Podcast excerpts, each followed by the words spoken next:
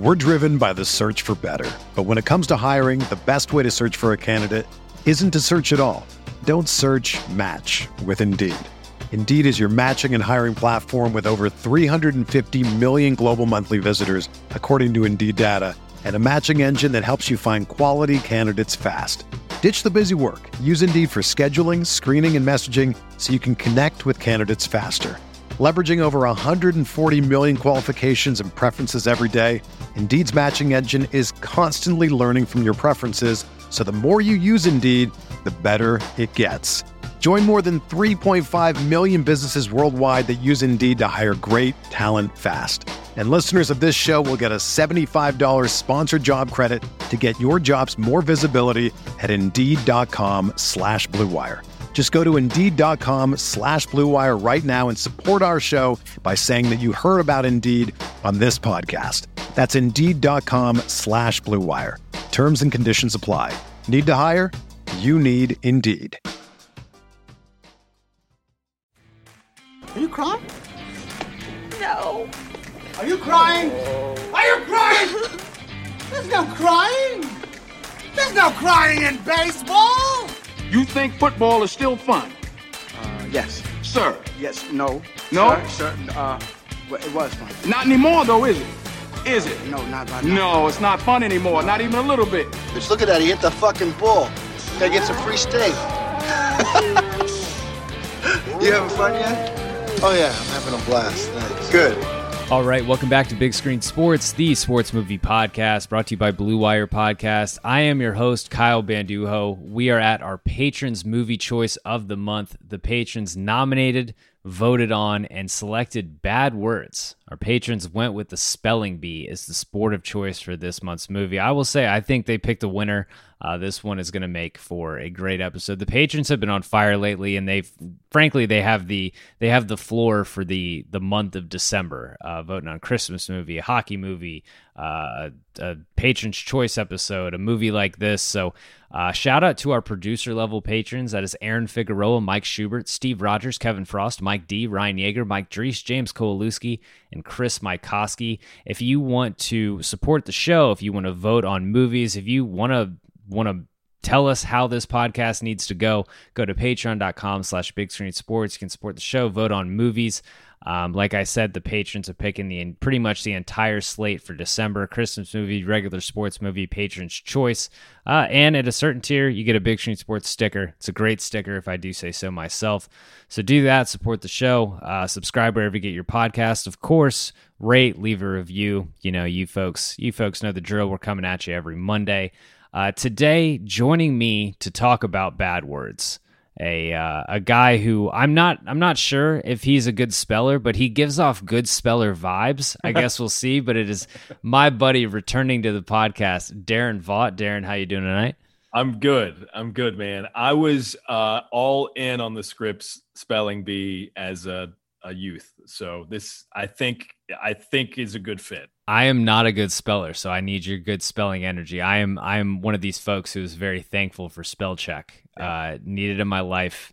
It's the straw that stirs the drink for me, spell check. But Darren, you've got a project coming up that I personally have been wildly excited for months now. Tell the folks. Yeah. So by the time this is released or shortly after, hopefully we will have a Kickstarter up. A friend, Brian McLawhorn, and I have a narrative podcast called K and the Crazies. And for college basketball fans who are well aware of who Coach K is, Mike Krzyzewski, currently in his final season as Duke men's basketball head coach, you are probably aware of the Cameron Crazies, the students who inhabit Cameron Indoor Stadium, their home venue, and the phenomenon that is. But a lot of people, I think, sort of get the surface level, and that's it, of what it is. And there's the tenting that goes on out in Krzyzewskiville, and it's this wild, detailed process that leads to students getting into games and getting those seats where they can jump up and down, and they have their chance, and they paint themselves blue and white, and they cheer for villains. Yeah, exactly. So there's all that involved, and this narrative podcast covers all of it. It is centered around an interview with Mike Krzyzewski himself. We've got the woman. A never aired interview, correct? Never on anything, ever. This actually started as a documentary film project. So we've got the interview with Kay recorded and it's video, but we've run into some bumps in the road with that particular project. So when Kay announced his retirement, Brian and I sort of circled up and we were like, well, the audio's really good quality too. Why don't we just strip it down to that and turn this into a narrative podcast series? So it'll be 6 to 8 episodes with Coach K being an interview. The woman who is credited with being the very first to tent in Krzyzewskiville when she was a student at Duke, Kim Reed. We've got a long sit down with her. Her daughter's actually a freshman at Duke and is interested in becoming a Cameron Crazy. So there's this cool full circle thing there. There's this tent that has become sort of a legacy tent at Duke. It's the only one of its kind. They refer to it as Das Boot. And Brian and I befriended the originators of Das Boot back when they were students, and they're like pushing 30 now. I mean, that's how long we've been working on this thing. So like, it's cool to sort of finally be putting something together for it. We just had hours and hours and hours of interviews. We've got, word from referees who interact with the Crazies on a regular basis, opposing players, of course, administrators who have seen it firsthand. And it's a cool project. It's a lot of fun. I think it's going to be an interesting listen. So we're opening it up to a Kickstarter to try and fund the production costs, especially considering for 7 years we treated it like it was going to be a film. That racked up a decent bit of personal spending just to try to get it off the ground. So anyway. I will. The same reason we have a Patreon for this show. I just want to advise the folks: content is not free. Yes, it takes quite a significant investment. You would be surprised. Yeah, and then after the Kickstarter and we get adequate funding for production, then I promise it's just going to be available for you to tap a subscribe button and it's going to be there. So, Kay and the Crazies. I'll get up with you about a link, and you can share that if you want. That'll be in the show notes. It'll be on our Twitter. Yeah. Everyone, go support this. Go support this show because I need it. I'm going to be supporting this show. I'm very, very excited. This is. You told me about this months ago, and I feel like I text you every couple of weeks. Like, hey, what's less up? Than that? Like, hey, man, what's going on with the K stuff? Need to know. Well. Yeah, folks, check that out. Again, support Darren. He has been a supporter of this show. He is longtime guest number 2 or 3 on this show, I think, when we did Major League. Yeah, we did Major League. Wow. Yeah, we need to revisit that, I think. Yeah, I've redone some of the old first run of episodes now that we're in a little more of a groove, and I think we should revisit that at some point. But Darren, let's talk spelling. Let's talk bad words. The 2013 dark comedy. A spelling bee loser sets out to exact revenge by finding a loophole and attempting to win as an adult. Someone on IMDb wrote that summary, and I don't think watched the movie because there's nothing about him being a spelling bee loser. It starred Jason Bateman, Catherine Hahn, and Allison Janney, and Philip Baker Hall. It was directed by Jason Bateman. Bateman's directorial debut. It's got a 66% on Rotten Tomatoes. The screenplay for this one was featured on the 2011 Blacklist, which is the most liked unmade scripts of that year. Bateman ended up taking the reins, starring it in himself. Darren, you were a first-time viewer of this movie that the patrons decided to have us cover. Your impressions of Bateman doing everything in this one. Yeah, well, I didn't realize when I pulled it up to watch it on HBO Max. First of all, I didn't realize I'd had access to an HBO Max subscription, but I did. So I pulled up the app and boom. Pleasant surprise. There it was. Pleasant surprise. I think it's my brother's.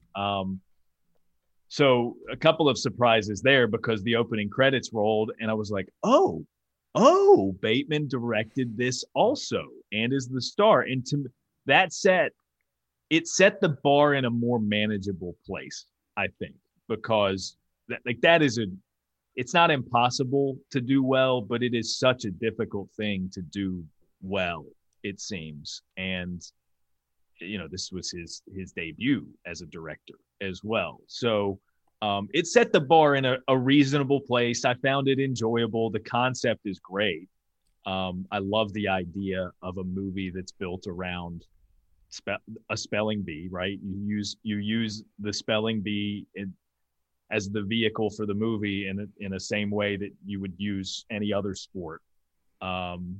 And I love that it's a dark, inappropriate comedy, too, because the spelling bee is such this sanctimonious institution with these, frankly, like nerdy, buttoned up children, your future Rhodes Scholars, Harvard Med, that sort of thing. And you throw in, honestly, like a real piece of shit into that mix. And this is one for me that I think is a few things away, some tweaks from really going up a notch and being a really, really good movie. I think this one is really strong though. Mm-hmm.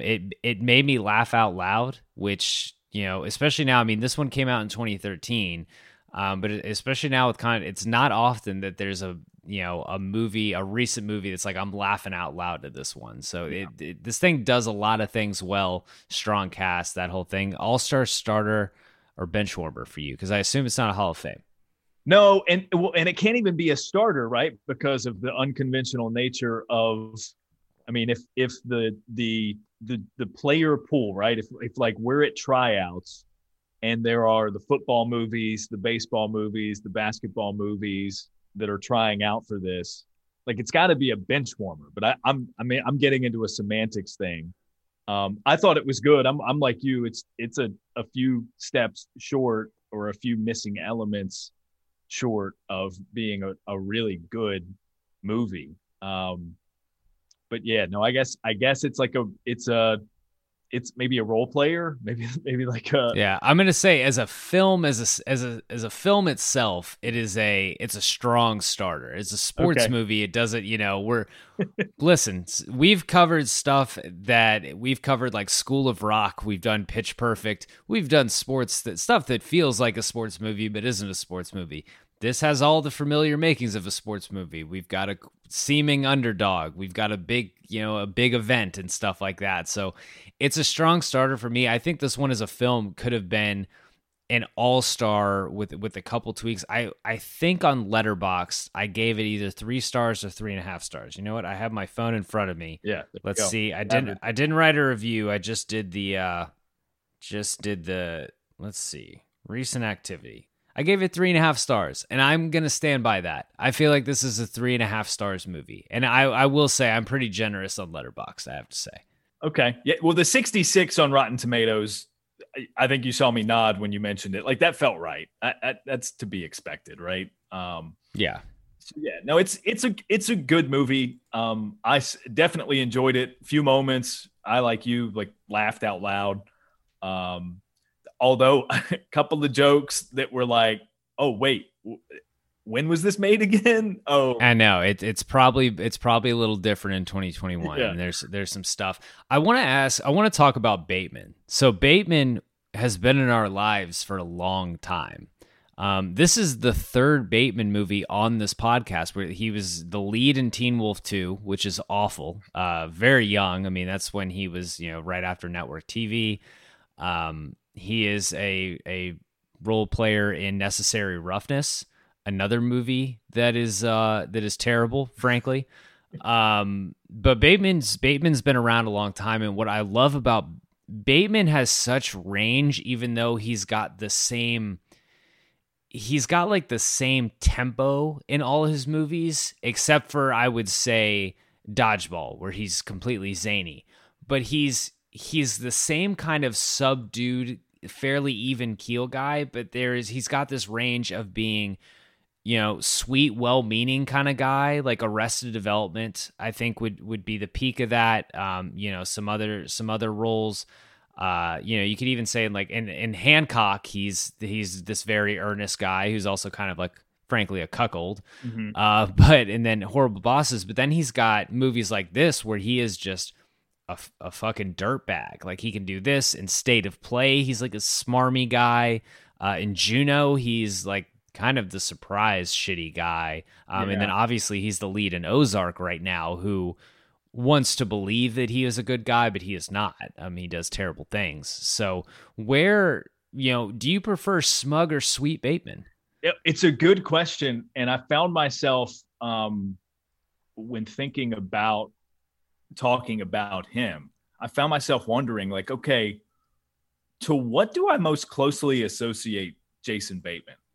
Right? Like is it one role that you envision when someone says Jason Bateman? There's Arrested Development, which I think is probably what he's most well known for, right? That's it for me. Yeah, I think so. But then I was like, okay, in terms of film, and a movie, I don't know what that is. It's interesting. I feel like Jason Bateman's film career is a lot more spotty than you'd remember, just because of how generally famous he is, and the fact that his TV shows, first Arrested Development, which got canceled early but is generally extremely well regarded and had this Second Life on Netflix, and then Ozark, now very popular. But you look at his movie career, at least like post 2000, and of stuff that he actually had a legitimate role in, you know, because like he's got a cameo in Forgetting Sarah Marshall, but it's not a Jason Bateman movie.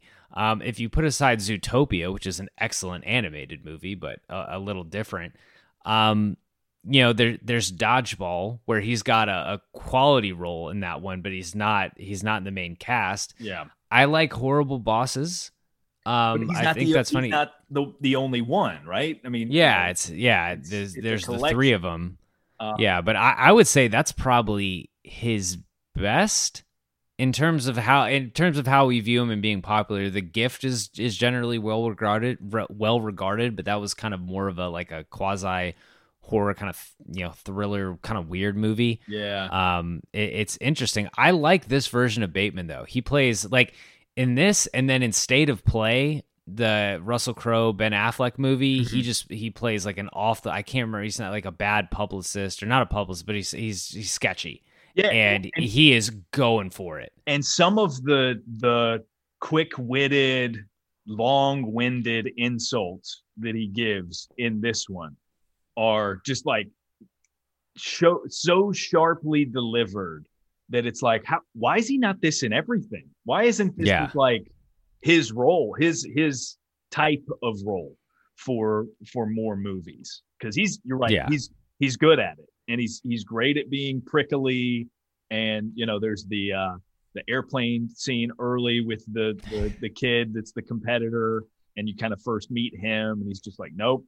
This interaction, he just like, and shuts down the parent in the initial scene prior to the title screen, and he's good at it, man. And it's interesting because he could stand to be that kind of character a lot more often. Yeah, he can be this guy, but he could also, you could see if it's a movie and he's just like a married dad of three who's a CPA and is like, getting into some hijinks. Yeah, like couples retreat. He's just a dude who's a husband or whatever. And I'm looking down.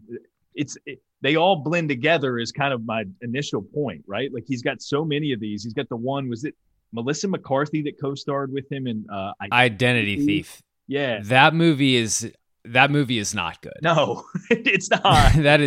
That's when they were like, that was Melissa McCarthy coming off Bridesmaids, and they started throwing everything they could at her. Like, let's bank on how slapstick funny she is. Yep. Some of it works. I think Spy is hilarious. Right. Identity Thief is horrible. But he's like, unsuspecting nice guy in that. Yeah. One. And I think that that is more often than not what he is in movies. So I'm with you. I like the darker version of him. Here. And again, especially like if he wanted it, if this character in particular wanted to cut you deep, like he could, and not even think twice about it. It was great. Absolutely. Well, let's get into best scenes, because starting off the opening B, basically before the credits, that first B where we find out a lot of things we need to know. One, our character is a major asshole. Yes. Like there's no ifs, ands, or buts about that. And we've got most of our plot. He has found this loophole to compete in the spelling bee. There's no questions about it. Basically, they come out, they have that argument, outside the school, and both he and Catherine Hahn basically make it clear this is how this is happening. He has found this loophole. He's compliant with all 80 pages. Catherine Hahn will file suit or put it in the papers or whatever. Should they say he can't compete? So it's very important that they gave us the legal explanation and how hard they were making it on the spelling bee to start off this movie. Yeah, I will say this. By the time I got through the midway point of the movie, I found myself wondering what could have been done differently in this initial scene because of Catherine Hahn and her character. So she comes over on the phone and like doubles down on there's a loophole. You don't want this to get legal. You don't want it, because she's really good in that type of role. And it's a role that she often plays, sort of like the gets shit done boss bitch, using my air quotes or whatever. That's a role that she's typically cast in. And that did not at all turn out to be the role that she played. I wondered how much she was needed in that initial scene to sort of drive home the point, because I think he did a pretty okay job on his own with it, and it slowed down my process of understanding her character. But it was crucial to the greater plot, figuring out who he was and what was happening, that sort of thing. Are you saying that was that's your best scene or no? No, I'm just going to run through them chronologically, but I wanted to mention that scene. I thought it was a good opener. Yeah. The next scene is, I'm calling just noctivagant. The word, our guy, poor guy Braden, who basically, we at this point with our main character, with Guy, with this scene where he gives Catherine Hahn's panties to a 10-year-old, causes him, insinuates that he had slept with that child's mom. We reach our conundrum of, is this character redeemable early in the movie? Yeah. And because of this, and I really don't think so. And I think that's one of the big hangups with the movie is, despite, we get a look at his inner motivations, and that's something that I'm really behind. I think that's a good character development piece, but between this, the ketchup packets, it's enough to where it's like, this isn't a good guy. He has been wronged in his life, but that is not okay. Like every move that child makes up on stage with the underwear as he is like holding it in his hands just makes me cringe. Can you tell your dad that I don't blame him for being so angry? And then can you do me another favor? Can you give these to your mother? She left those in my room last night. I would do it myself. But your dad is here and we've already covered his mood. I don't want to kick the nest. Do you know what I mean? Oh, buddy, good luck with that divorce. They get so nasty. What are you talking about? I'm talking about probably a very dysfunctional marriage. I'm glad I was there for her. And then you've got Philip Baker Hall, who's like, oh, looks like he's got his lucky hanky with him. It's like, knowing that they did the TV thing and tried to put the ESPN televised element on there makes it even cringier, right? Because you imagine yourself watching the Scripps National Spelling Bee on ESPN, and a kid's just got an adult woman's underwear, just like handling it. This was tough. This was the scene that came to mind for me. It was so well done by Bateman again. Like when he wanted to sort of drive a point home, he really buckled down on some of these, and just the dialogue that led up to the kid Brendan sheepishly walking up to the microphone. Noctivigant, the word perfect for what he now assumes his mother is doing behind his father's back. It was great. And you mentioned like Bateman selling him on that too, and just like the quiet, confident delivery. He's so matter of fact. So sweet. She held me. But it really drove home the point of like, okay, this guy is going to do anything to win this competition. And you know, we've seen maybe at that point we hadn't really seen on screen him spell a tough word yet. To me, it perfectly established, okay, I know what I'm getting from Guy Trilby. Yeah. We then get into Guy and Chaitanya's night out, which it gave me what to me was the funniest moment of the movie. And I mean, cheap joke, the guy who walks out of the stall with the lobster clinging to his balls is, that'll get me every time. That if you have a movie with that kind of like dick and balls humor, where someone, I mean, it's why Jackass still resonates 20 years later, right? Like that stuff is just always going to be funny. Yeah. This isn't the point at which I started to bring to the, like my front burner of my mind, the score of this film, because that montage was backed by some Beastie Boys. And then later in the closing credits, and the last scene, you've got the Smashing Pumpkins. Sneaky good score to this movie, and that one was perfect for it. But also just like the general dynamic of this adult and a kid, and the kid is being left to his own devices at this hotel, and he takes him out, and they're just like pranking, which I don't know that I expected that when he first was like, come on, let's go have some fun. And it's like, oh, they're doing donuts in the parking lot, and you know, they're pranking people and that sort of thing. So it was a cool little turn.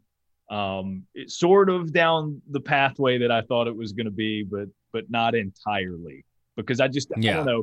You see Bateman as, he hates people, but he probably also questions whether or not they're worth his time to even bother with them. So I don't know that I saw him being like a prankster prior to that. Yeah, and we get that line about running around with his mom, like running away from rent or, you know, stuff like that. So we get, because at that point we don't really, and that's the whole theme of this movie, is we don't really know a lot about this guy. Yeah. We're trying to figure out, why is he doing this? Why is he like this? And that gives us a little insight as to, at least kind of an idea between that. And then when Catherine Hahn is mentioning that he left school after 8th grade or whatever it was, that, okay, we have a little insight into, he's had a tough life. He's had a tough go of it. We still don't know, you know, lots of people have had a tough go of it who aren't ruining the spelling bee and traumatizing 10-year-olds. Well, that's even a point that his character makes, right? He's like, no, we all had our own stuff that we went through. And as he's trying to dismiss her and her questions. Yeah. But that scene is good. The child actor performance, Rohan Chand. I'm sure I'm pronouncing that wrong, folks. You know the drill. If you listen to this podcast, the names are not going to be correct. But I thought as a child actor he was great in this movie. He was very sweet. He was sharp. Yeah. He goes toe to toe with Jason Bateman, who at that point had been in the business for 30 years. It is one of our more accomplished comedic actors. Like, I'm very impressed. Yeah, and I had not seen the version of Jumanji that he was in, but I think he was just sort of like a bit role in that.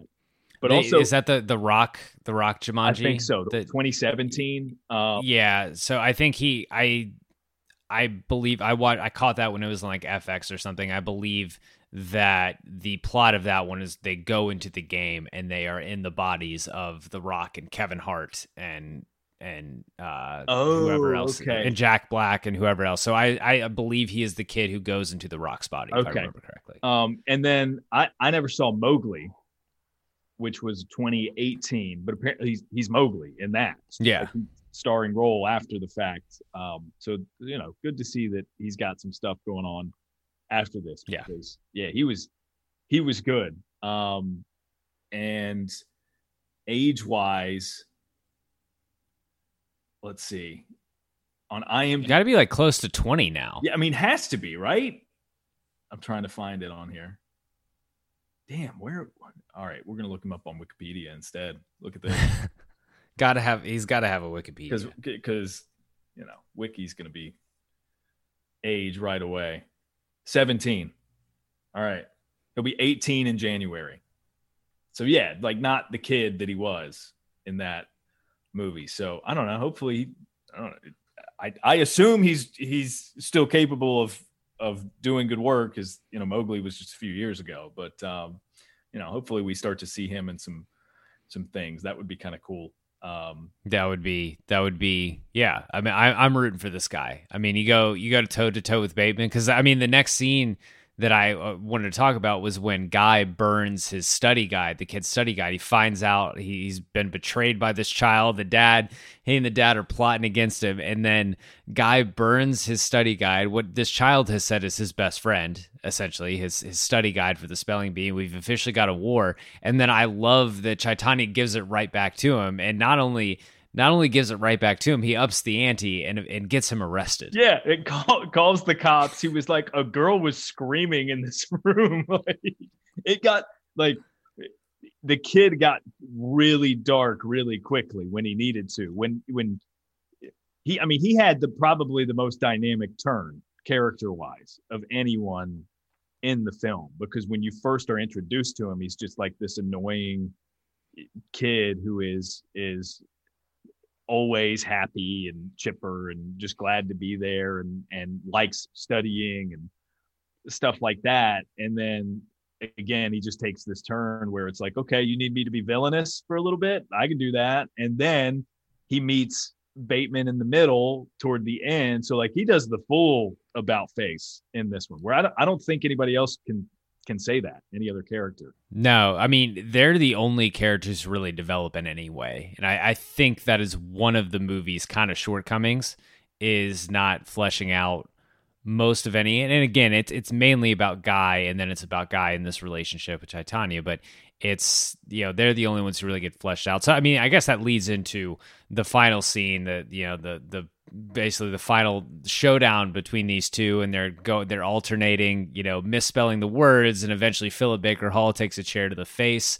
The thing that cracked me up the most in this scene is when Guy has come to peace with, like, he's wrecked the bee, he's ready to lose, and Chaitanya is like wanting to split it. He keeps misspelling the words, and Bateman with, "Pal, we're good." Like, he's like, "I'm good. What are you doing?"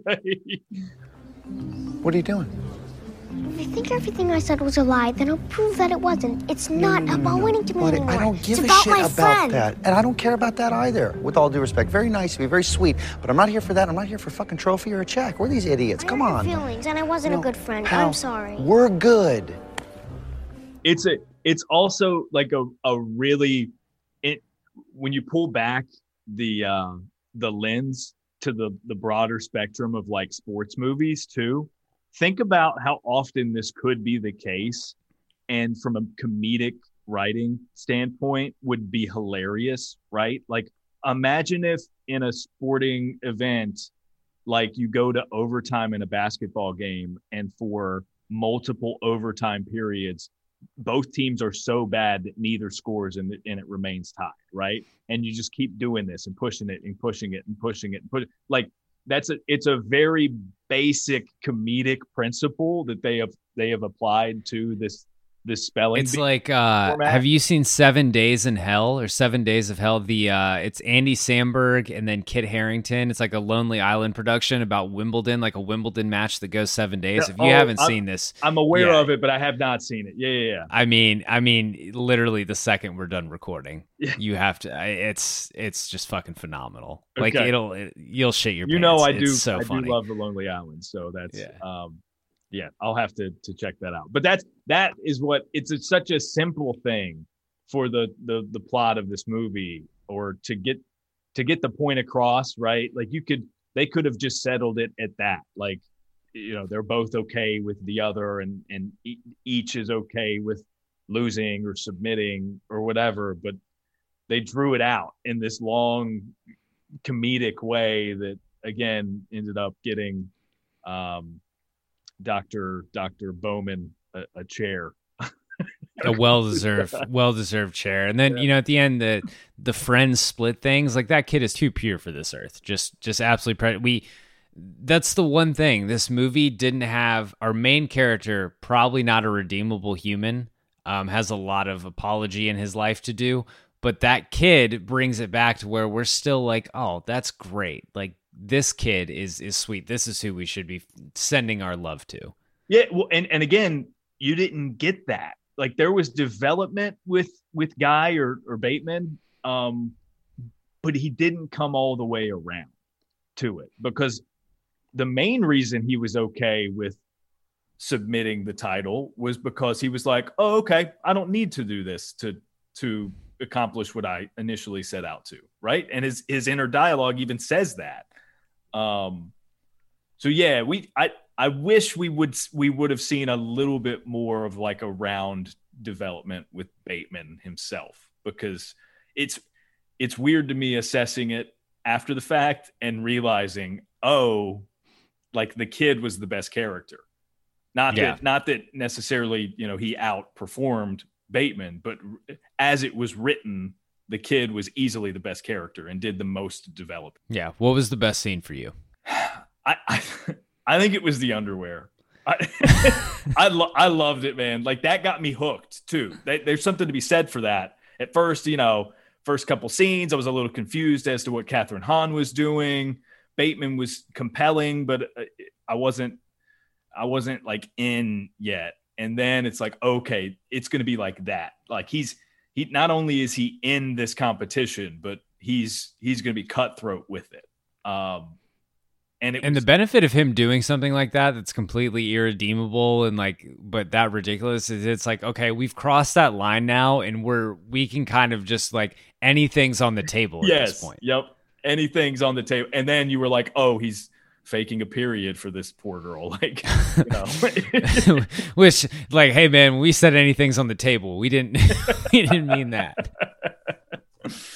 So yeah, that one I think was my favorite. Yeah, I am torn between. I loved the night out. We didn't mention Chaitanya's face when he sees boobs for the first time, which you know, we're gonna get it in the most realistic parts of this movie, but that facial expression, I think resonates. The lobster thing. Was Bateman like, you want to go get ice cream after? And he's like, fuck ice cream. How much does it cost to touch him? And then when they get back to the hotel, he's like, buddy, if you had $1 more. So good. I'm gonna go with the night out. I think that was really funny. Good bonding moment, stuff like that. Let's take a quick ad break and get back with Best Quote. We're driven by the search for better. But when it comes to hiring, the best way to search for a candidate isn't to search at all. Don't search, match with Indeed. Indeed is your matching and hiring platform with over 350 million global monthly visitors, according to Indeed data, and a matching engine that helps you find quality candidates fast. Ditch the busy work. Use Indeed for scheduling, screening, and messaging so you can connect with candidates faster. Leveraging over 140 million qualifications and preferences every day, Indeed's matching engine is constantly learning from your preferences. So the more you use Indeed, the better it gets. Join more than 3.5 million businesses worldwide that use Indeed to hire great talent fast.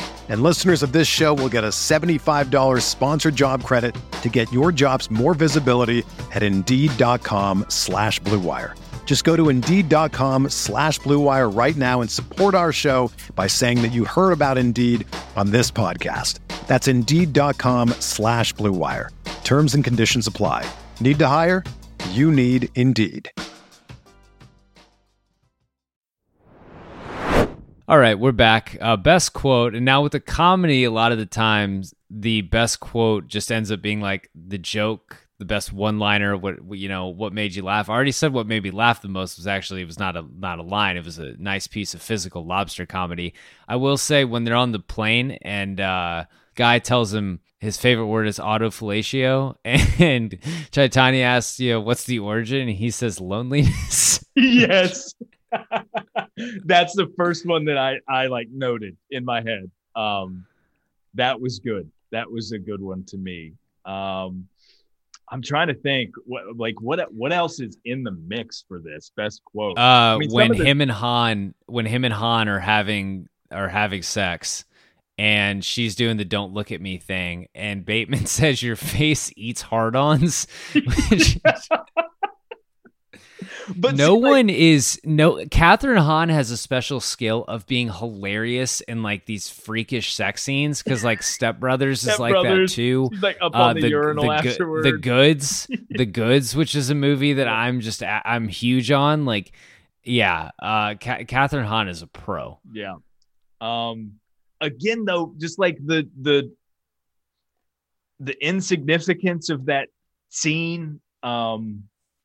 I don't know if it's ever applied for a movie that you and I have discussed, but like Hollywood just has this way of unnecessarily wedging in romance. And again, like after the final scene, they're like holding hands and running off, Bateman and Catherine Hahn are. And I just wonder, like, was that necessary? Because you don't see anything with those two. Yeah. Other than the fact that they had sex, that would lead you to believe that they would have sex or be romantic in any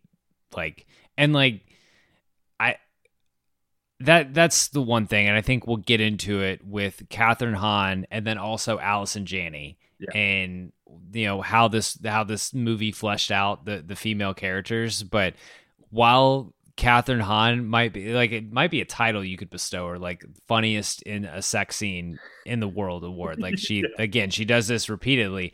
Not sure how necessary it was other than just the straight up comedy.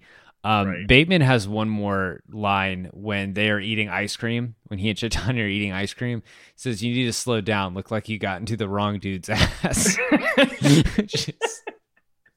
What was the Chaitanya says he tries to give an insult while they're sitting there eating ice cream. Damn it. Why did I not write that one down?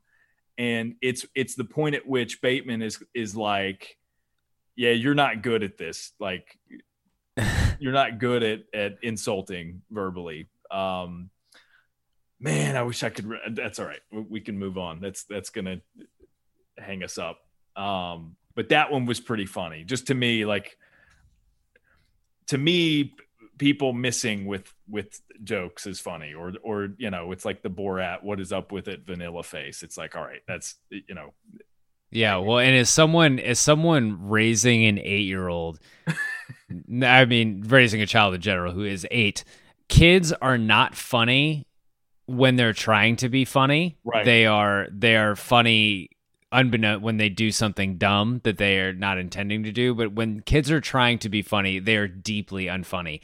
I don't know when kids develop legitimate comedic timing, but I can tell you it is not 8, does not appear to be 10.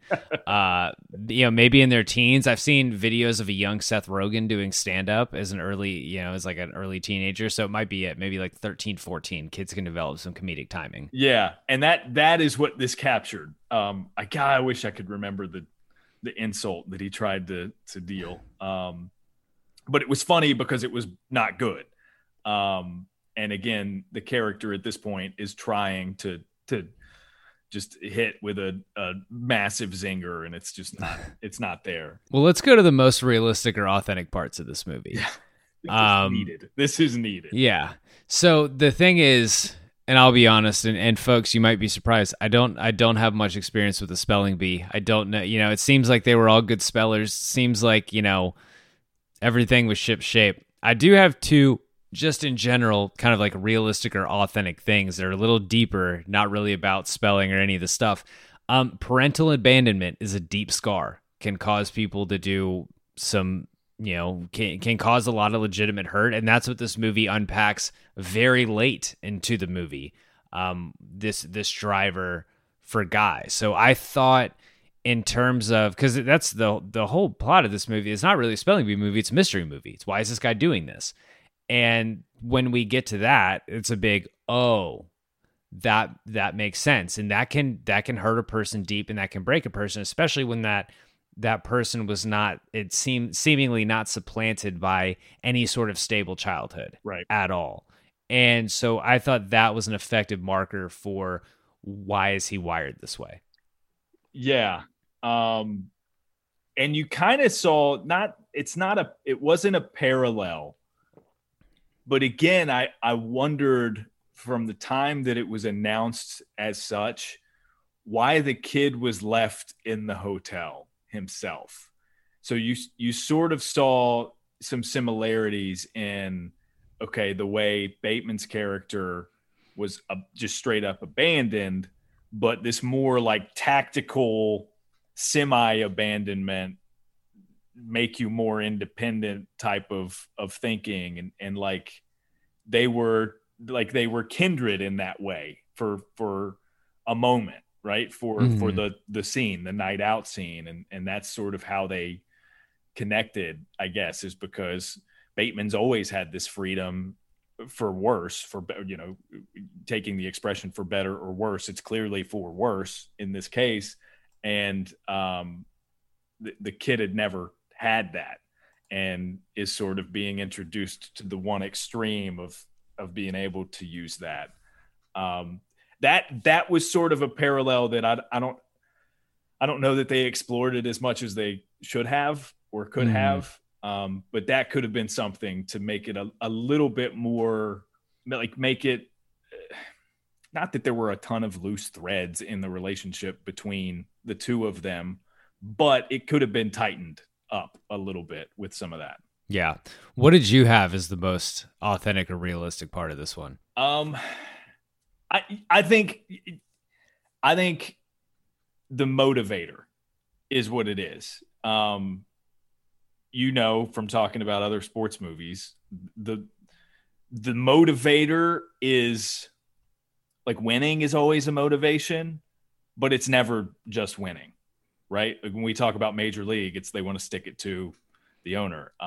It's in other movies, it's whatever the case. Yeah, it could be like the natural. It's like redemption. Yeah, it's like unfulfilled promise. You know, stuff like that. But this one has a clear motivator. Yeah, and I like that it's sort of derived from sort of the psyche and emotional space, because I think not that there aren't films that do that, but again, it's part of the dark spin on this. There was a more mainstream version of this in a parallel universe that does not take it down that route, right? And they stay on a safer path down the middle.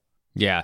This movie could be made like in the... And I think for worse off, in that this is kind of like a kookier comedy, in that, you know, this guy had lost a spelling bee in third grade and just never got over it, or got like screwed, like felt like he got cheated or something when he was in like third or fourth grade, and is like getting his revenge on the institution of the spelling bee itself. And I think this motivator more explains this drastic behavior than just, you know, a 40-year-old man who's got a bone to pick with the national spelling bee. Yeah, it makes more sense, as weird as that is. Like, it's even wackier, but it makes it make more sense. So yeah, no, that's the definition. That to me is somewhat authentic, right? And because otherwise you can't make a spelling bee movie. That's right. I mean, without the thing that's happening outside of the actual competition in this movie. And the same could be said for any other sport in a sports movie, right? You can't make a football movie that's no different than going to watch a football game. You got to have some sort of character-driven, emotion-driven element there. You got to build rooting interest. Yeah, for sure. Other than just like, oh, okay, I'm from here. This is my team. Yeah, yeah. The least realistic or authentic part of this one, I am pretty sure that Guy would be arrested for giving a 10-year-old underwear, women's underwear, or the period prank. Either one probably gets him arrested, probably gets him put on a sex offender registry. Especially, I was thinking, okay, so Braden walks off the stage, he throws the underwear at his parents. His parents then, they like, what did he throw at us? They pick it up. These are clearly women's underwear. How did you get women's underwear? Questions. Oh, the 40-year-old man that every single person hates gave me underwear. Wait, are you saying a 40-year-old man gave you a pair of women's underwear? That's what I'm saying. Okay, let's go to jail. He's out, right? They wanted a reason to get him out. Boom. That's done. Yeah. You're telling me Allison Janney didn't see that kid throw those underwear and then run right over there to be like, you were sitting next to Guy and you just threw some underwear at your parents. What happened? You're right. Let's investigate this as we are working very diligently, as I've explained to the angry mob of parents, to try and get this dude out of here. That's a good one. How about giving a 10-year-old shots under the bar? That too. Right? Yeah, that too. Especially because Chaitanya's dad was in... So they get back from the night out. And we see Chaitanya's dad is in the hotel room. Yeah. And then we find out later that they had kind of planned on that. But the kid's 70 pounds or whatever he is. Yeah. And he's that dad's going to see it. Yeah, he's going to see it in the eyes. He's going to smell it on the breath. Yeah. I think at that point, he's going to kind of throw out the, hey, we're trying to sabotage this guy again, great way to sabotage the guy who's the biggest threat to your son. Say he took your son out to a bar. Right. It actually hold him accountable for the legit things that he is doing throughout the span of this movie, rather than trying to come up with some kind of kooky side plot. Yeah, there was a lot of that, interestingly. And, just not that you can't whisper to somebody in the chair next to you, but again, this dude was they had eagle eyes on this dude. And, yeah. And that's the picture that they wanted to paint. But he kind of got away with some stuff without anybody seeing or noticing, right? They put him in the storage closet of a room, and it's like he puts a bag of his shit on the receptionist's desk or whatever. That's something too that if those actually were the circumstances and you're actually trying to get him thrown out, if you or I defecated in a bag and set it on a hotel lobby's desk, we're no longer staying at that hotel. That's just, yeah. From my understanding, you are out of there. I have been told I cannot urinate somewhere publicly before, and potentially risk some serious some serious trouble. So shout out Waffle House. We've all been young once. Did you have anything else for least authentic in this one besides just a 40-year-old man competing in a spelling bee? All right, so you this might get to our. Again, it's an issue of semantics. This might get to our best athlete and people being good spelling athletes. I've got something along those lines. I will say also the headsets being used by the broadcast team, the public broadcast team, those are from the 80s. And this movie was made in 2013. It struck me as a little weird, especially because we're accustomed to seeing this type of thing play out on ESPN. It is a big production. Yeah, it's a huge, huge deal. The whole set in general, the spelling bee, that vibe was felt very like 1980. Felt very small scale for what this was, because the Scripps spelling bee, if I remember correctly, that is in a massive auditorium, right? Yeah. Oh, it's huge. And again, national television, ESPN's been doing that thing for years now at this point. And they did establish that it's the national public TV. So it's like a PBS that's airing it. But even still, it's a national outlet. Like they had like the one camera they set up in the front row as a prop that's like turned toward something that's clearly not going to make it on TV. And he walks. I noticed that Bateman like shuffled by that at one point. And the screen, the monitor didn't change when he walked in front of it. Right. So it's clearly not working, the camera. And if it was, it was pointed in the wrong direction. But they just had this, it was a weirdly old vibe. I guess the auditorium probably didn't lend itself to making it look more modern, but right. It seemed to be like an old setting, and that's kind of what they were going for. 'Cause that's the typical setting for a spelling bee or whatever. But the public TV setup was, we like their headsets didn't even fit. It was odd. And then having Dr. Bowman on the broadcast, not that wouldn't happen, right? The founder of the Scripps National Spelling Bee certainly could be the analyst on an ESPN broadcast of that kind or whatever. And I hope Philip Baker Hall is okay, because. And clearly, I hope he was okay in 2013, 2014, whenever they shot this, because, man, did you struggle to understand what he was saying? Okay, I'm glad you said it. Yeah, not so. Philip Baker Hall, another guy who has been in our lives for a long time. Hard Eight, awesome movie, great early PTA. Rush Hour. He's in Zodiac. Would argue, for me, like that's a top 3 movie of that decade. Yeah, Philip Baker Hall was not at his. He still had the aura. He still had what he brings to the screen, but definitely a little harder to understand. I don't know if that was slurring. I don't know if that was just getting older, struggling a little bit with his enunciation, but not his. He wasn't at his sharpest.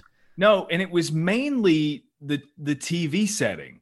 To me, because like when he had the headset on and they were doing the TV bit, this is televised, that sort of thing. That's when I struggled to understand what he was saying. Whereas, they had the scene, he and Bateman, it was meant to be sort of intense, and his threatening Bateman outside at the duck pond. I tried to notice then. It was like, okay, he's speaking pretty clearly here. When he picks up the microphone and yells at the crowd, I think it was pretty well understandable. And for whatever reason, maybe it's because he had his ears covered up, and I'm sure they weren't like functioning headphones. So like, just from a broadcast perspective, like if I can't hear myself talking, I'm gonna struggle to speak sometimes. And he's in an advanced age. Yeah, he was 83 or like 82 when this movie came out. Yeah. Looking at it now, he seems to have he's still among the living.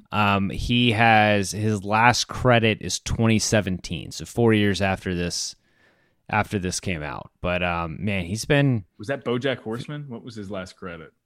Okay, so his last film credit was 2017. Last TV credit is Room 104. Okay.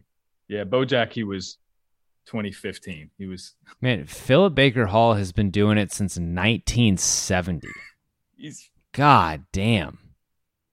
And it looks, and he really hits this. I know, TV and stuff like that, but it looks like, he's mostly guest star roles and stuff. Like, he hits it late. Like, if we want to shift this into a Philip Baker Hall podcast, it really seems like he kind of hits his stride in the 90s. Yeah. Like, he gets... Dude, the 2000s he gets busy for him. Oh yeah, he gets Hard Eight. Well, I mean, once you've been grinding for so long, you might as well cash those checks. But yeah, he goes Hard Eight with PTA, then he links up with PTA again for Boogie Nights, and then like we're on. We're Air Force One, Truman Show, Rush Hour, Talented Mr. I mean, fucking Magnolia, The Insider. He goes Talented Mr. Ripley, Magnolia, The Insider, fucking back to back to back. That's an Amansky right there. That's a great Amansky. Yeah, it is. Oh my, I mean, incredible stuff. Jeez. Wow, good for Philip Baker Hall. Man, love that for him. Look at this, 185 acting credits. That's insane. Good for him. But again, not his best work in bad words. Not no. And again, like you said, the aura is there, and I feel like he's assigned the same type of character, especially later in his life. He's assigned that powerful, heinous, in some cases, is going to leverage a situation against you type character. And at the Duck Pond, he accomplished that. And thinking about that conversation they have at the Duck Pond in retrospect, when he talks about he's extracted himself from difficult situations or things, you know, that would turn his life around. And like Guy, meanwhile, like when you watch that with the lens of knowing that he is the father that abandoned Guy. I mean, Guy had to want to drown him in the Duck Pond. Well, and Guy mentions, I think the quote is, "For what I'm trying to do, I'm way ahead in ways that you don't even know." So it's like his awareness in that moment that Bowman is his father, and like that dude, the whole reason you're doing this is threatening you and standing right in front of you, and he has no idea. That on a second watch would be a little bit more of an interesting scene. Yeah. Is there anything else about this one that worked that we haven't talked about? I mean, I think we've talked about Bateman, that range. I think he carries this one well, especially he's doing it behind the camera. I think Hahn and Bateman are a great combo when they are on screen together, although I would have liked that a little, you know, maybe some things changed. Is there anything that we haven't touched on? No, I mean, he was great for what he needed to be. I wish the script would have written him a little rounder. We've talked about the kid, which worked great. Yeah, I mean, I think that's it. The score, I even mentioned that it was good. That worked. I've got probably a handful on the things that didn't, though. Yeah, let's roll into that. For me, the main thing, there's two main things. For me, it's one that the things he did to the other contestants are pretty irredeemable. You know, he's clearly a hurt person, but I think, you know, and there's argument for, you know, hey, not everyone's perfect, and like movie, you know, sometimes a movie character is like a bad person, but like I think you can still do this one where it shows that he's, you know, he's a hurt person. He's definitely rough around the edges, and he's a little despicable at times, but the stuff to children is morally broken.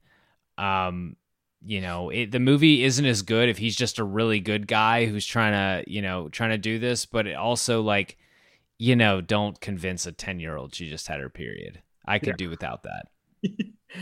So I'm okay with it if they do it differently, not the actual things like the adult woman's underwear to our guy Brendan, or I even like convincing the girl that she's having her first period is fine if the redeemable action is better.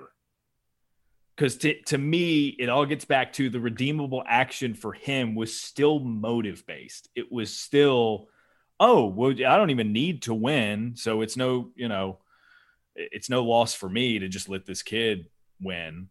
Yeah, basically, this worked out for him. It worked out for me, and I got the satisfaction that I thought was going to require the championship, and it turns out I'm content now, and I don't even need it, right? Like, that makes it a much easier, like, olive branch to extend to the kid, whereas the kid has every right in the world. Like, this grown man comes rumbling into your child's competition that you are fit to win. He like does he encourages you to do extremely illegal and dangerous things. He sets personal property of yours on fire. Like, you've got all the reason in the world to just be like, no, fuck this guy, I'm gonna win. And he takes that step from a moral perspective that Bateman's character absolutely in no way does not, right? So if you build the plot in a way that the step down to his new friend is more severe, then it's fine, right? Those things are, you mentioned they're irredeemable. I mean, realistically, they would be. But in the context of a script, yeah, you can turn him around just like that. And it's like, oh, wasn't that funny that he did that when he was a terrible person, but he's changed now. He's a good guy now. Yeah. And I think that's what they were going for. But like, no, you're not getting that by me, right? Cause I'm sitting here thinking, it's like, okay, he's not losing anything. He's not giving anything up really for. It's interesting. There's almost no downside for him in this entire movie. None. Like, you could call it that hiccup of getting arrested, but even that, like, he's in and out. That's kind of an interesting thing to look back on, is that you never feel, because again, he's our main character. We are rooting for him, even though we probably shouldn't be rooting for him. Yeah. And there's never a moment where we feel like he's not in complete control, to be honest, which is kind of, for a guy like this, he probably, in a lot of his life, has not felt like he's in control of anything, but we have, you know, he's smooth sailing through this. We know he's seemingly not going to miss any words. He hasn't, like, everything just goes according to plan. And as a result, nothing requires him to look inward or change in a major way. Like, the only thing that changed for him from beginning of the movie to the end of the movie is mysteriously, like, having this love interest with the journalist now, which is a throwaway because that makes no sense. But he also, he accomplished what he set out to do. I think in terms of who he was, it stayed flat the whole time. It was a straight line. So yeah, that gets back to the larger point that I just wish he would have been a more round character. Yeah, well, let's talk about relationship with the journalist. Just Han and Allison Janney, too. It's interesting, like, Allison Janney is so fucking good. It's just absolutely, it's incredible how good she is. Like, The West Wing, she's a killer. Allison Janney's a fucking killer in everything she does.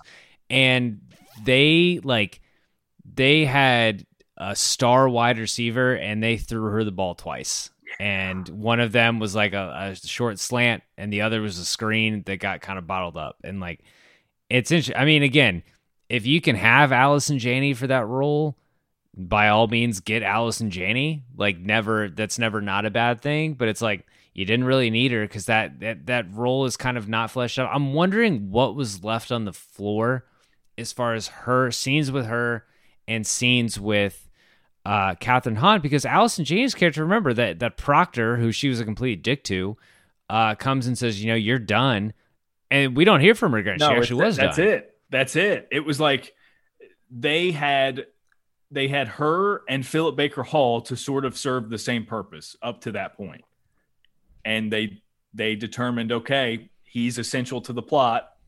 We don't need her anymore. So I'm like, I'm with you again. Get Allison Janney if you can get her, but that's even a character you didn't even need to have written in. Yeah, because Philip Baker Hall could have been the guy dealing with all the angry people as well.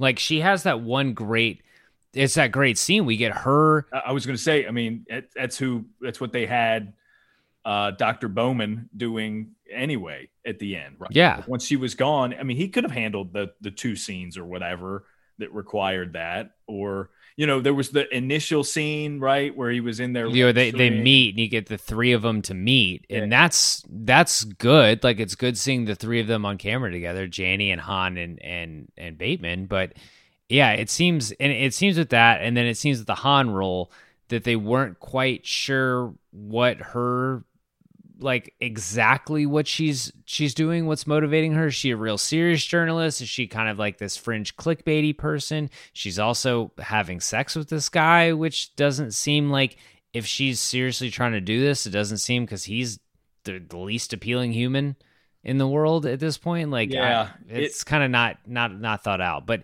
it's just like, hey, the sex scene would be funny, we should do it. Yeah. And like the first time they introduced the concept or the fact that they're having sex, it was just kind of like, wait, what? Really? Like first scene you were telling me that she was like a badass go-getter who gets things done. Then she's like this waffling journalist who can't get a straight answer out of him. And then it's like, oh, you know, we're just doing this thing where we have sex. Those were the first three scenes for her. So like, I didn't get a good grasp of what her purpose was in it. And then by the end, they're trying to force this romantic thing. And we didn't see any indication that that's what was going to be. And it was a weird role. And again, like, not to take it here, but those are the two most prominent female roles in the movie, right? Like, why were those the ones getting less out of it? When you've got two really, really, really good pieces in Han and Janney, right? Like they could have greatly enhanced the movie. But those were the roles that just had things taken from them, evidently. So I don't know. Yeah. I didn't understand it. Yeah, there's we'll get into that here in a few minutes with how to improve it. Lenny Harris Pinch Hitter Award for Best Supporting Character. I'm going with the cat. Like, I'm considering everyone besides Bateman a supporting character, and I think you got to give it to the kid. 100%. Kid's amazing. And if he qualifies, 100%, because again, best character in the movie. Yeah. It was most well written. The kid nailed it. Best character. One shout out to Ben Falcone, who is I think he's the guy from the TV station. He's like the play-by-play of yeah, he's doing the play-by-play. Always good to see Ben Falcone. We talked about Melissa McCarthy earlier. I think their most notable work together. But yeah, the kid Rohan Chand, hope he's doing good work. I hope I got even like 60% close to pronouncing his name. But I need to go watch Mowgli. Good stuff. I need to watch Mowgli now. Like you don't. No? No, like that's one that if you could have seen it in a theater, pretty cool, because like it, you know, visual, it's got the, you know, it's live action Jungle Book and stuff like that, or whatever. Because I think that's what Mowgli was, that live action Jungle Book. Yeah, maybe it was live action Jungle Book. At the very least, I think wasn't there a live action Jungle Book that was entitled Jungle Book and then Mowgli, maybe. Oh, I didn't realize those were separate. Maybe you need to go see Mowgli. I don't know. I think I've seen, because I know Scarlett Johansson was a snake, and it was a sexual sounding snake. Sure. Wow. Yeah, folks, let us know what you think about Mowgli. So The Big Chill. So obviously this isn't your typical sports movie, and like it's definitely not a big chill moment when he spells the last word right.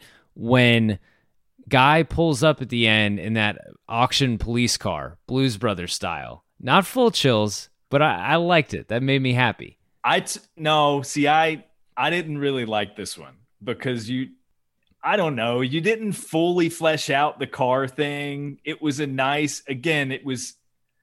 was intended to be this rounded character thing, and by the end you're trying to convince us that he's like buddy with this kid. And yeah, I mean, if they're both in a fixed setting where they're in the same hotel and they have to hang out with somebody, you sold me on the idea that he's going to want to maybe hang out with this kid. Best friends, like going to pick him up from school and chase down his bullies, is a little much.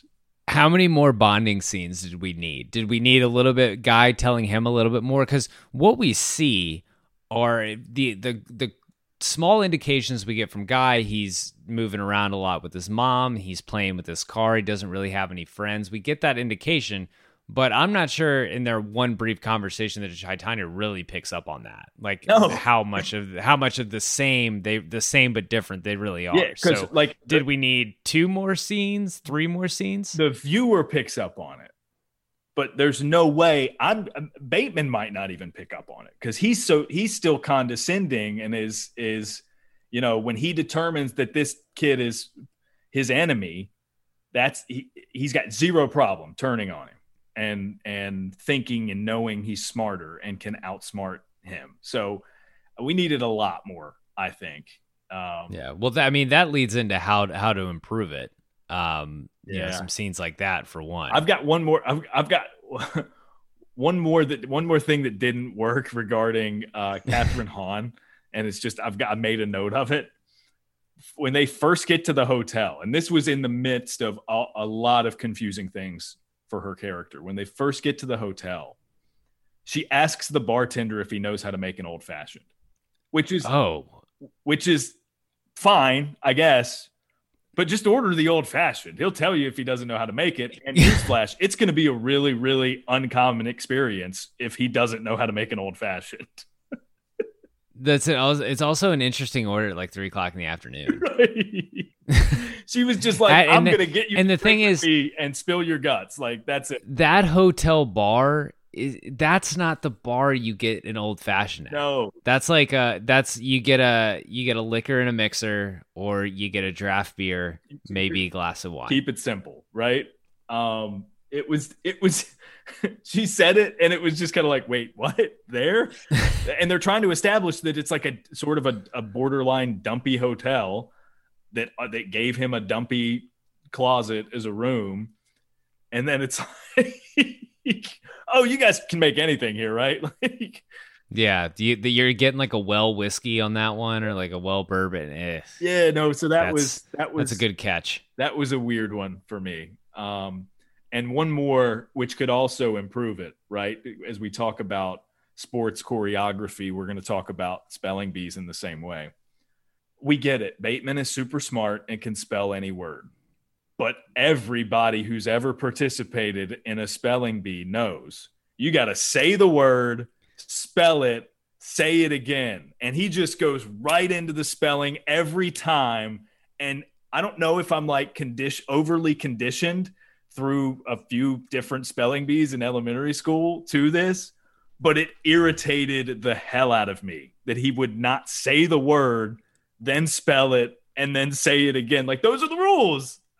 Again, it doesn't give us any reason to believe that he's just not going to cruise through this. And I feel like we need to be believe in him a little bit less, and not that we're believing in his mission, but we need to at least think that something might legitimately go wrong for him. And it's a perfect opportunity to use that and build some drama, right? Like if anti-disestablishmentarianism was one of the words, right? Like if anti-disestablishmentarianism, but he like they just go right into it. All the kids did it, and it's like, nope, that's not proper form.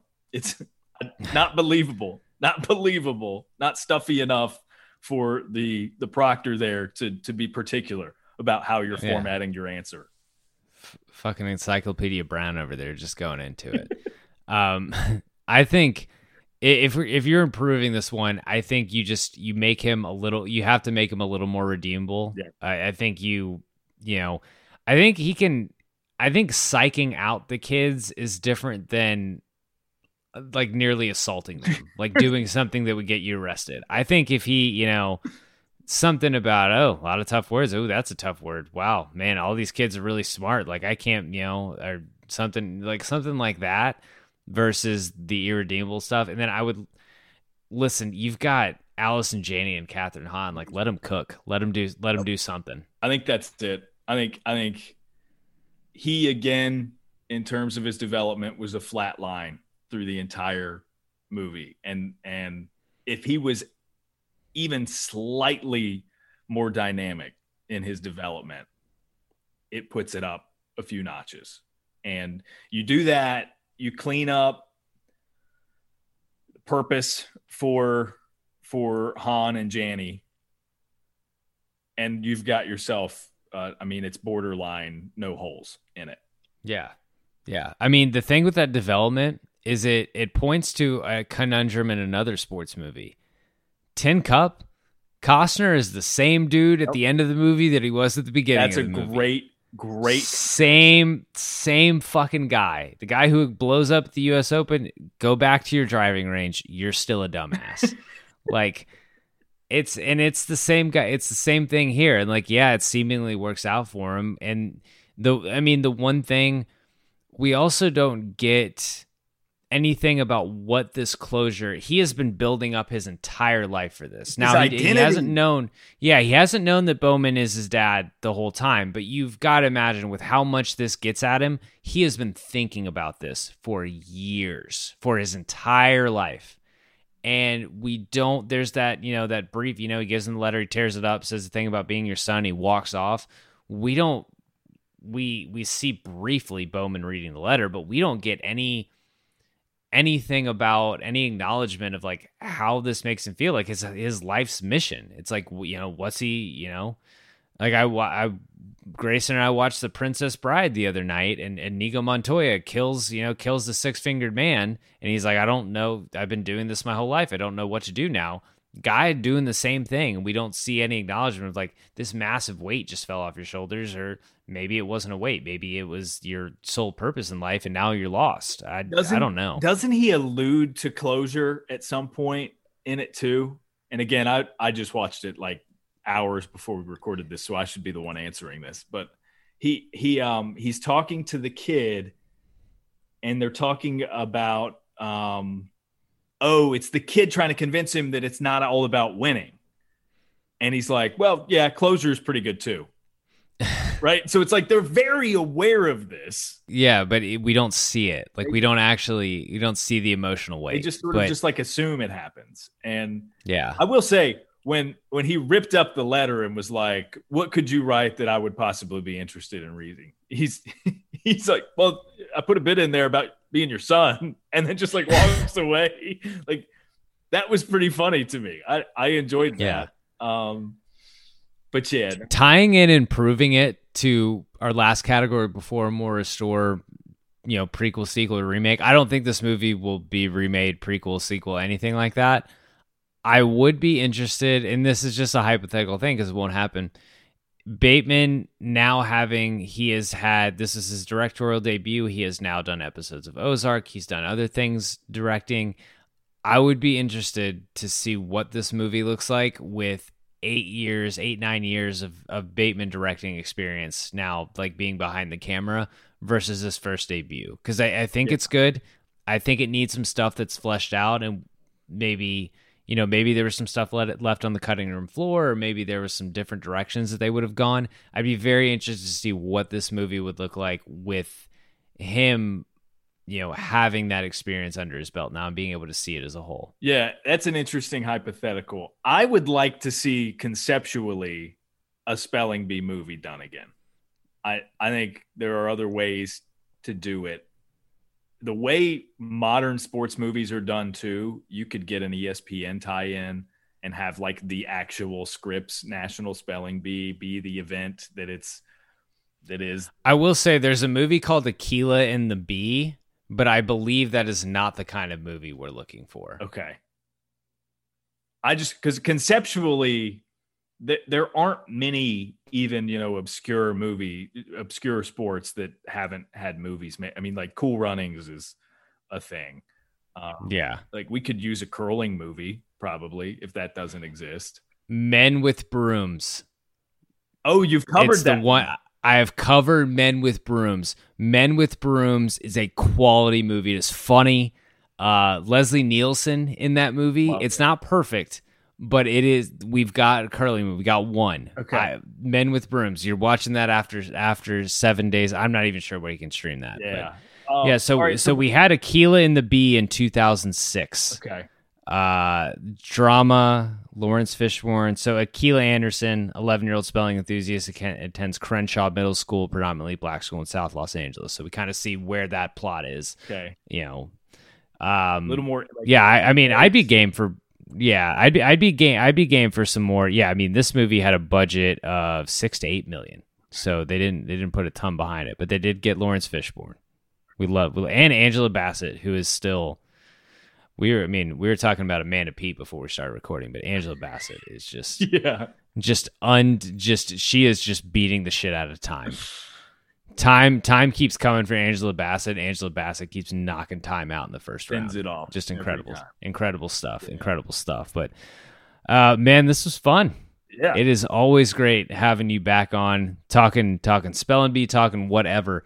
Tell the folks again, K and the Crazies, what's the situation? Yeah, K and the Crazies, narrative podcast series about Duke men's basketball head coach Mike Krzyzewski and the symbiotic relationship he has with the Cameron Crazies, the student fan base there at Duke for the men's basketball team, Krzyzewskiville, and how they do all these abnormal things, tenting to get seats to games, the organized infrastructure of it, and just the beast that it's become.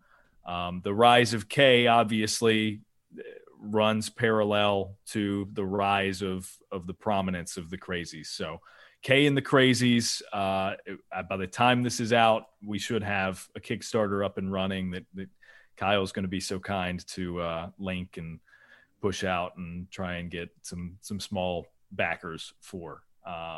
So yeah, we started as a film project. We're trying to recoup some of the sunken personal costs of initial production and get this thing out right around the time that ACC basketball season is going to be right in the thick of things. K is going to be close to on his way out, maybe even making a run at a national championship.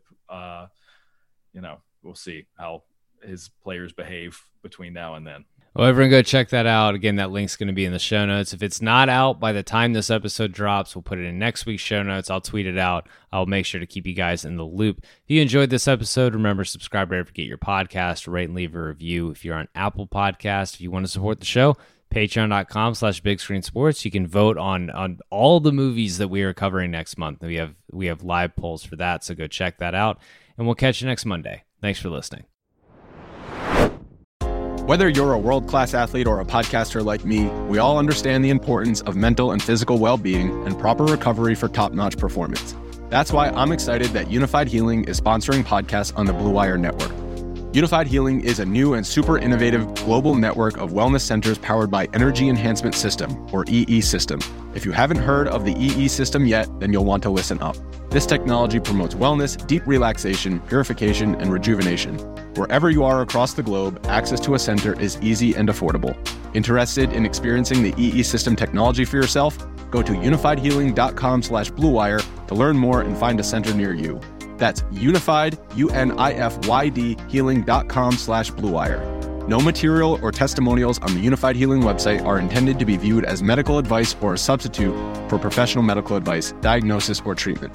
Always seek the advice of your physician or other qualified healthcare provider with any questions you may have regarding a medical condition or treatment and before undertaking a new healthcare regimen, including EE System.